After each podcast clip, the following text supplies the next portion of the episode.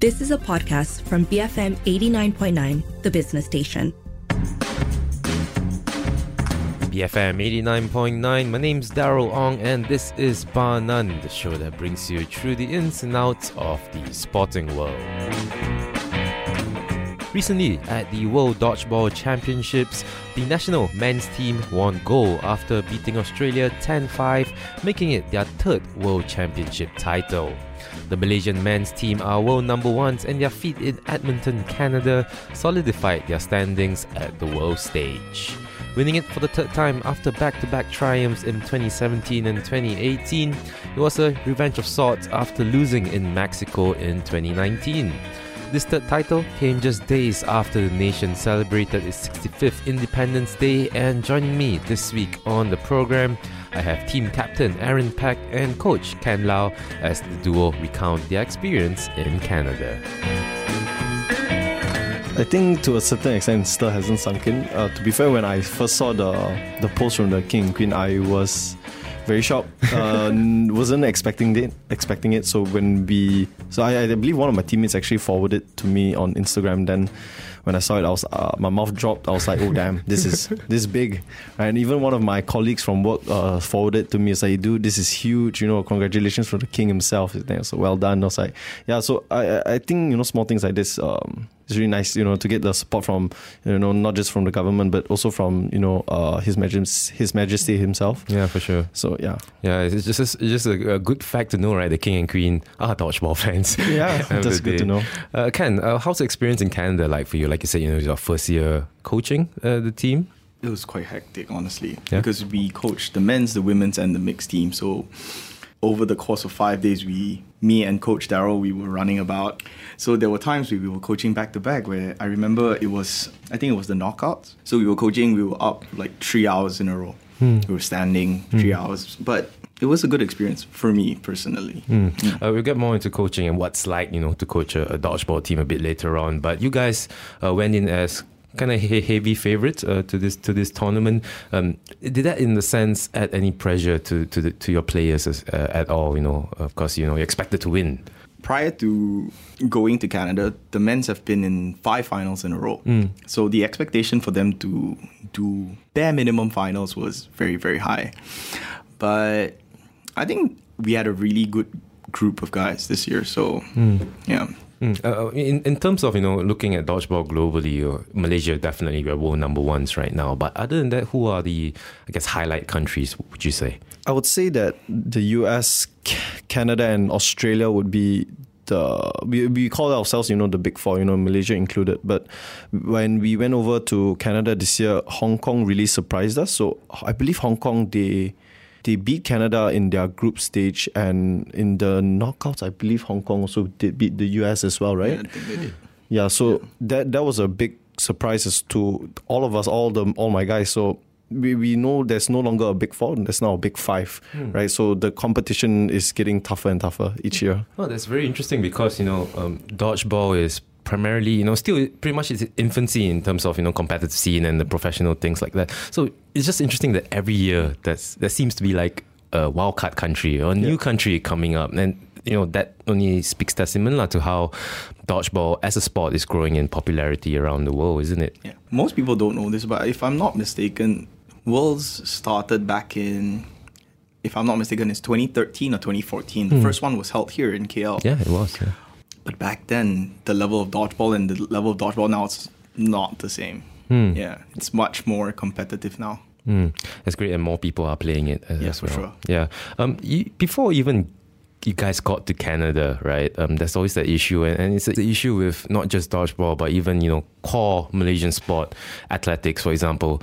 At- athletes find it hard to get funding you know, sometimes they have to fund themselves to to go for this tournaments representing the country, right?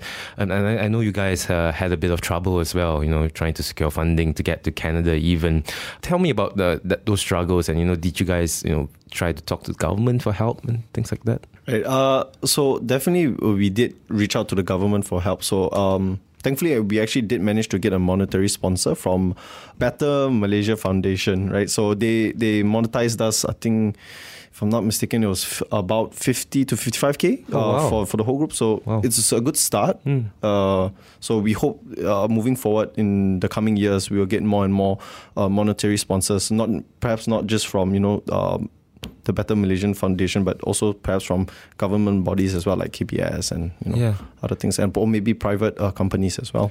Yeah, and I think if, if we win with more victories like this, with you guys, it's hard, it will be hard for, for the government to ignore. That's for sure. Yeah, yeah, but then aside from that, we did also put in our own efforts in terms of uh, raising our own funds. So we did a few fundraisers uh, over a few days in Desa Park. So we, I think we raised up a fair amount uh, for the players, and then also we used our jersey sales uh, to fund the team as well. So we were some we were subsidized a little bit, uh, but our huge chunk of what we I mean, we still had to pay a big sum of a big sum to go to Canada. Yeah, yeah. I mean, it is part and parcel of being an uh, athlete these days, right? You Yeah. not just have to be good at what you do, good at your sport, but also you have to have that entrepreneurial kind of mindset as well, right? Of how to how to raise funds, and you know, it's glad that you guys did it and you guys you know brought back results. that taking it back, right? Rolling back the years, you guys have been in this game for a long, long time.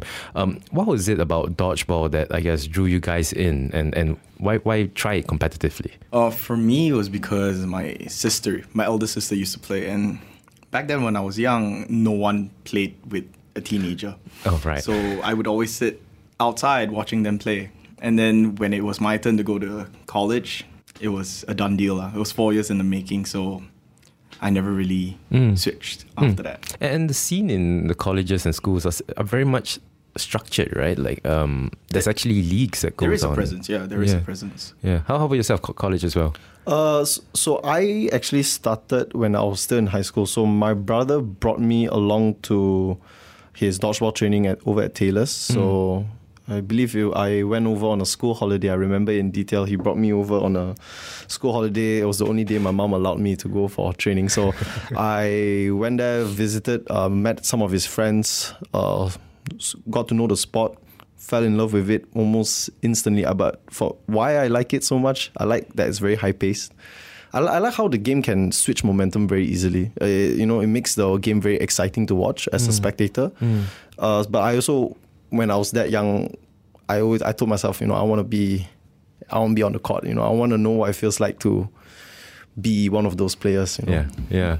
I I remember back back in, in, in my time in school, at least, bola racun, right? Yeah. it, it was the thing, and, and there wasn't any like you know proper rules, inverted commas, and you know uh, structure to the game. And now it's just crazy to think that there are leagues now that's happening in Malaysia and, and, and stuff like that. I, I wish I had that uh, when when I was in school. But uh, in terms of you know dodgeball. And I have to bring up that movie, right? Ben Stiller. Yeah. That movie really popularized um, the game uh, in particular. And dodgeball, and I'm sure you guys know, uh, is played very differently uh, in the West in terms of play style and stuff like that. Uh, Malaysia, as uh, we are, I would say, the champions of, of Asia right now. Like we are one of the only few countries that, that play dodgeball internationally. Um, in terms of play style, this is for you, coach. Do you see any differences in, in play style when it comes to East and West? I think the West has been very blessed with having a lot more strength in, in terms of them being much bigger in size and all. Does that help in dodgeball though? It obviously does. Ah. It obviously does, but that comes with cons as well because when you're that big, sometimes you tend to be a bigger target as well. Exactly. Yeah. Uh, but over in the East, we, I think teamwork has been a really big part of our game. So when on court, there's always six players, but sometimes the West tend to play more individualistic and hoping that one can play off one another. But back home, how we operate is that we have a, we don't really have a prefix way in the way we play, but there's a system to how it works. if I do want to play dodgeball, if I want to get into it competitively, um, what's the skill sets that I need to have or essential to, to the game? Well, I'll take this one, right? So I think first one, uh, you know, you got to learn how to throw, obviously throw the Throw, ball. yeah. Uh, the game is called dodgeball, and also the second bit, you got to learn how to dodge. Dodge, right? yeah. So these are the first two skills that anyone needs to learn when picking up the sport, right? But aside from that, there are some you know soft skills as well that that uh, defines a really good player. So, like what Ken said, uh, teamwork. Mm. So, comes with teamwork, communication. Uh, so you know when you're on the court, uh, when it gets really loud, uh, constant a constant flow of communication between all the six members is very important, especially for Malaysia. We like all of our players, you know, to be on the same page at every second of the game. Sure. So uh, that's one tip I could share with you. Uh, I, think, I think I think to emphasize on communication, the reason why dodgeball requires so much more communication is also because dodgeball is the only sport where you have multiple players having multiple balls. Mm. So like with traditional sports like football and basketball, communication is important there as well, but you revolve around that one individual ball. But with dodgeball, the players that are holding these balls can influence the game a lot. So yeah, yeah. having communication is very, very important. That was team captain Aaron Peck and coach Ken Lau from the men's national dodgeball team that recently won their third championships at the World Dodgeball Championships in Canada. More of that conversation to come, so do stick around only here on Bar None on BFM 89.9. BFM 89.9. My name's Daryl Ong and you have been tuned in to Bar None, the show that brings you through the ins and outs of the sporting world. This week on the show, we've been speaking to the duo of Aaron Peck and Ken Lau, who are team captain and coach, respectively, of the men's national dodgeball team, who secured their third championship a couple weeks back in Edmonton, Canada. Malaysia are world number ones and as a host of clubs and social leagues. Picking up where we left off, how do the team choose players to represent the national team? Here's Aaron and Ken. I think over the years it has transitioned a lot. Like me and Aaron, we have an age gap of maybe five years. Mm. So back in my time when I used to play a lot, being more accurate and but being a bit calmer mm. would help. But right now, in the modern days, being quick on your feet, knowing how to do pretty much be a jack of all trades is the most important thing now. So mm. a lot of the players that are in the team serves as really good role models for the younger ones to sort of, you know, just mm. watch them and see how they play and then just pick up all the good habits. Mm, I see. And in terms of like, you know, putting those six players in for, for, for the match, and I'm sure there's rotating substitutions, mm. right? Um, how do you decide on the initial six? I, I definitely do have a say, but um, ultimately the I mean, the big boss or the big man is, will be Ken, right? But before every game, we would have a discussion on you know who who we think would be, uh, you know, the first lineup, the first six for that particular country, which lineup would be the best, mm. right? So. But I believe, like, if I recall correctly, during the group stage, uh, every game we had, we had a different six. But then oh. progressively towards the knockout, the first six became a little bit more standardized. Oh, right. okay. So it kind of changes. The first six kind of changes yeah. during the tournament. So the reason we did that was because prior to going, I, I knew that over the years they always had this issue where towards the knockout stages and the finals they would encounter injuries or fatigue. Right. Yeah. And this was an issue that has been around for years. Mm. So without really telling the players throughout the round robin stages we had to mix it up and switch it up mm. even if it upset a few players for not getting as much game time. But when we got to the final few games, then it wasn't time to mess around already. Mm. So then we went with the proper lineup. Okay, so there's yeah, there's a lot of strategy yeah. so and a lot of man management on your part as yeah. well, you know, to go that, that goes into it. Uh, okay, um, so talking a bit about um, um, there's foam balls and there's mm-hmm. cloth balls as well. You guys play with foam, yeah, right? Um, for someone who's uninitiated, what's the differences between these two? Is there two different types of uh, rules when it comes to dodgeball, when it comes to two different disciplines? Okay, when I first started, when I was 14, we played fabric only. Fabric. Here right. in Malaysia. Mm. But then, if I'm not mistaken, four years later, when I was 18, then they transitioned to foam. Fabric, fabric and foam do not follow the same rules. So foam has six balls while fabric has five. Okay. The rules differ a little bit, and mm. the way to play differs a little bit as well which one is more fun? It is completely up to the individual. Right. Are there uh, cloth uh, ball tournaments as well? Oh, for sure. Yeah, for sure, yeah. For sure. So why do you guys choose foam then?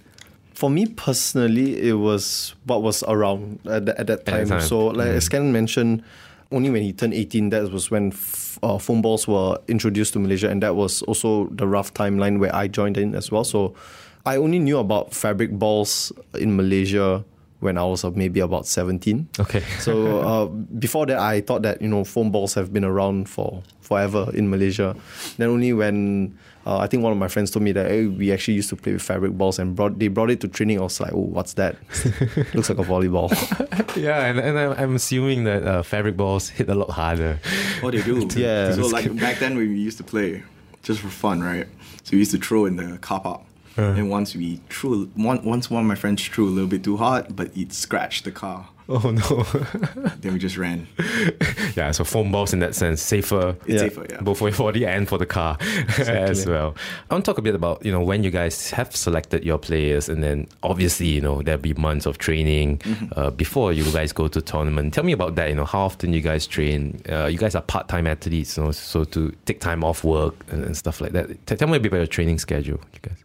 Uh, so for all right, so I'll give you a, like a rough, uh, like a rundown. Sure. So on, we will have our national trainings every Tuesday from 7 p.m. Uh, to 11 p.m. Uh, so then for I would say for all of us, we would then have our separate club training. So for me, I train my club trains on Thursday, whereas Ken's club trains on Wednesday, right? So uh, apart from that, aside from so that's just the dodgeball that we have. Uh, and if it's during our league season, Yeah. we will have a league on Saturday as well. So it could be maybe two to three times of dodgeball in a week. And then aside from dodgeball, we also have our gym trainings as well. So gym trainings will be slotted in between whenever I'm not playing dodgeball. So I'm pretty much uh, work, working or practicing seven days a week. But I, I give myself one day. I personally give myself one day off, which is my Mondays. So I get six. I train six days a week. That's crazy. Uh, sounds like a full time full time job, man. Yeah, yeah, it does. Yeah, uh, in terms of infrastructure, right? Uh, I've been to, you know, I'm, I'm a big futsal player, and sometimes when I go, I see the courts. Um, there'll be teams there playing dodgeball. Um, in terms of infrastructure, Ken, do you think Malaysia do we have that, that infrastructure in terms of the uh, dodgeball courts and things like that already available? Yeah, I think using existing futsal courts is That more works, than yeah? suffice. Yeah. Mm. Uh, how about in terms of you know the people that want to play? Uh, do you see more aspiring dodgeball uh, people that wants to give it a try? I think I think there is. It's just that maybe there isn't an infrastructure to welcome many newcomers yet, and that's what we're trying to fix in next year.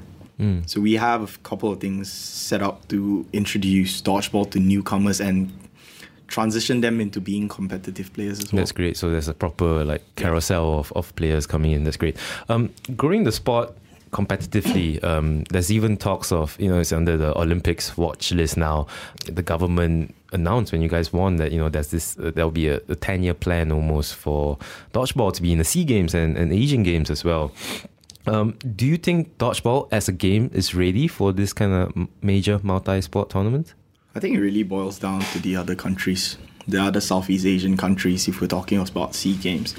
I, I do know that Singapore plays, Brunei plays. I know Vietnam and Indonesia touch a little bit about it, but there are no concrete like leagues. What the press conference, what they mentioned was that they're in the midst of helping them set set it up, but how quickly they'll do it is I I have no I have no idea.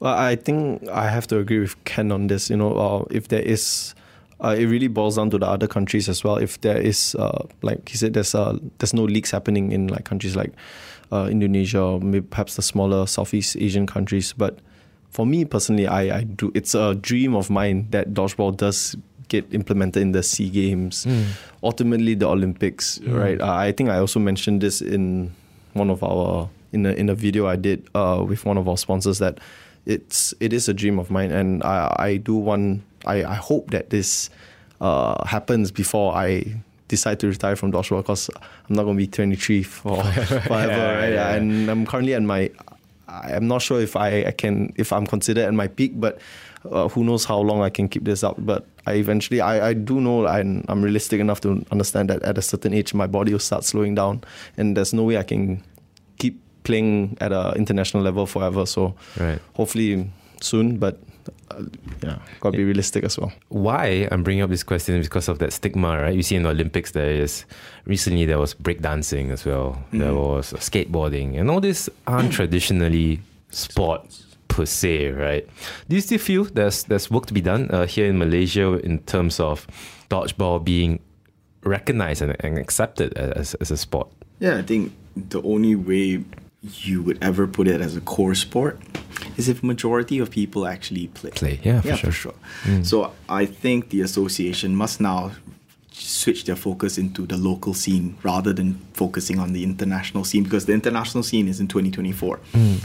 So in 2023, we must move a little bit faster with the local scene as well. Mm. And I I do know they have things in in in the pipeline, yeah. yeah. it's it's working. Mm. And to the point that you brought up, right? You know, you have to start things locally, right? It's great that we are doing internationally, but we got to cultivate that whole dodgeball culture. A good place to start would be in primary schools and, and stuff like that, right? For sure. Right right now there are there are schools that play dodgeball, but we're talking private international schools. We haven't really touched Yeah, the the government, government schools, schools, yet. yeah. Yeah, yeah, because dodgeball can get quite expensive with equipment. Hmm. So that's not something that the government schools may be ready to pay. Okay. Wait, how expensive can it get? So a set of balls are anywhere from back then. Okay, I'm, I'm not sure because I don't buy balls anymore, but 350 ringgit for Oh, six wow. balls. Wow. Okay. But if I'm not mistaken, it's four now, 400 now. Wow. And like we use them sparingly, maybe two months. So maybe eight training sessions worth. Hmm. So it can get quite expensive. If you compare it to like football, basketball, then yeah, it can start getting really pricey. Hmm, fair enough. Okay, guys. Um, what's up next for you guys after winning uh, this championship? Is there any upcoming tournaments or events that people can check you guys playing? Okay, locally, I, uh, there'll be the grand finals uh, happening at the end of the year. Uh, but aside from that, uh, in terms of open tournaments, right now, I'm uh, aren't too many happening at the moment. But next year onwards, there will be uh, more tournaments happening locally. Uh, as you mentioned, there'll be that. Uh, There'll be the Asia Pacific Invitational. It's going to be hosted here in KL. I believe it's in the month of May. So I believe that that, that tournament will be available to watch to you know um, whoever wants to go and watch. Great. Uh, um, yeah. Do you, so do you know where, where is that yet? Um, for, I think the venue for now hasn't been confirmed yet. Uh. Mm. But that but that tournament will attract all the international teams. Yeah. For sure. Mm, so the, the cream of the crop Yeah. all will be there. So Yes. a lot of the players who went to Worlds, I think They will be there as half well. of them will come. So I believe uh, there will be players from Canada, uh, US. There'll be players from Australia as well. Hong, not too sure if Hong Kong will be coming, but yeah. But you would we can expect to see players from the big four, big five here in this tournament here in Malaysia. So whoever is you know wants to get into dodgeball, that would be a very good tournament to get a good taste of it. Great stuff. Um, got any tips uh, for people who you know are listening to this, really wants to get into it, but not sure quite how you know to to get into dodgeball? Any tips for them to get started? I think just come and play socially. You'll find out that there isn't really a set way to play dodgeball. Like we definitely have a set way, but if you want to play for fun, you definitely can. Like I think I played the other day with a with a guy in his forties. Hmm. He was just having the time of his life. And for us, because we coach, right? So we teach anywhere from starting at the age of seven, Yeah. and they enjoy themselves too. To round things off, guys, um, you guys have been in the scene for a long time. What's the ultimate goal? Where do you hope the Malaysian dodgeball scene reaches uh, in the foreseeable future? I think naturally, you just compare it to any other leagues out there, like the NBA, the the EPL, and that's what I think most players would want the leagues to sort of aspire to. Hmm. But it would take a long time to get there. How far would you say uh, uh are we from reaching that? If you're if you're not talking that big, all, all it takes, I think, it's a decade hmm. for for private companies to start realizing, or or maybe Aaron, if he in ten years he somewhat becomes successful and he can own a team, can take a decade. Hmm.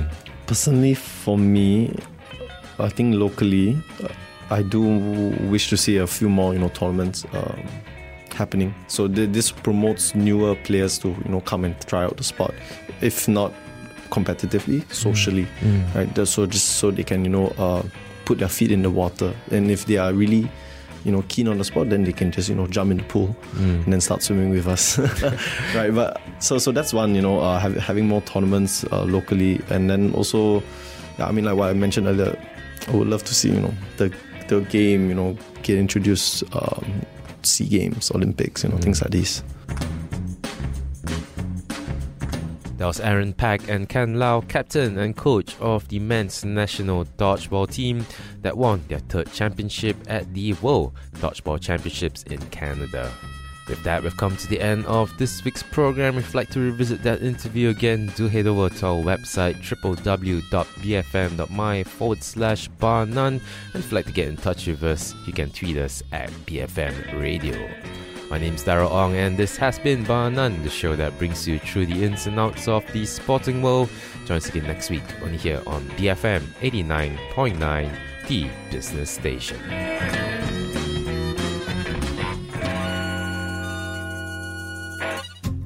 You have been listening to a podcast from BFM 89.9, the business station. For more stories of the same kind, download the BFM app.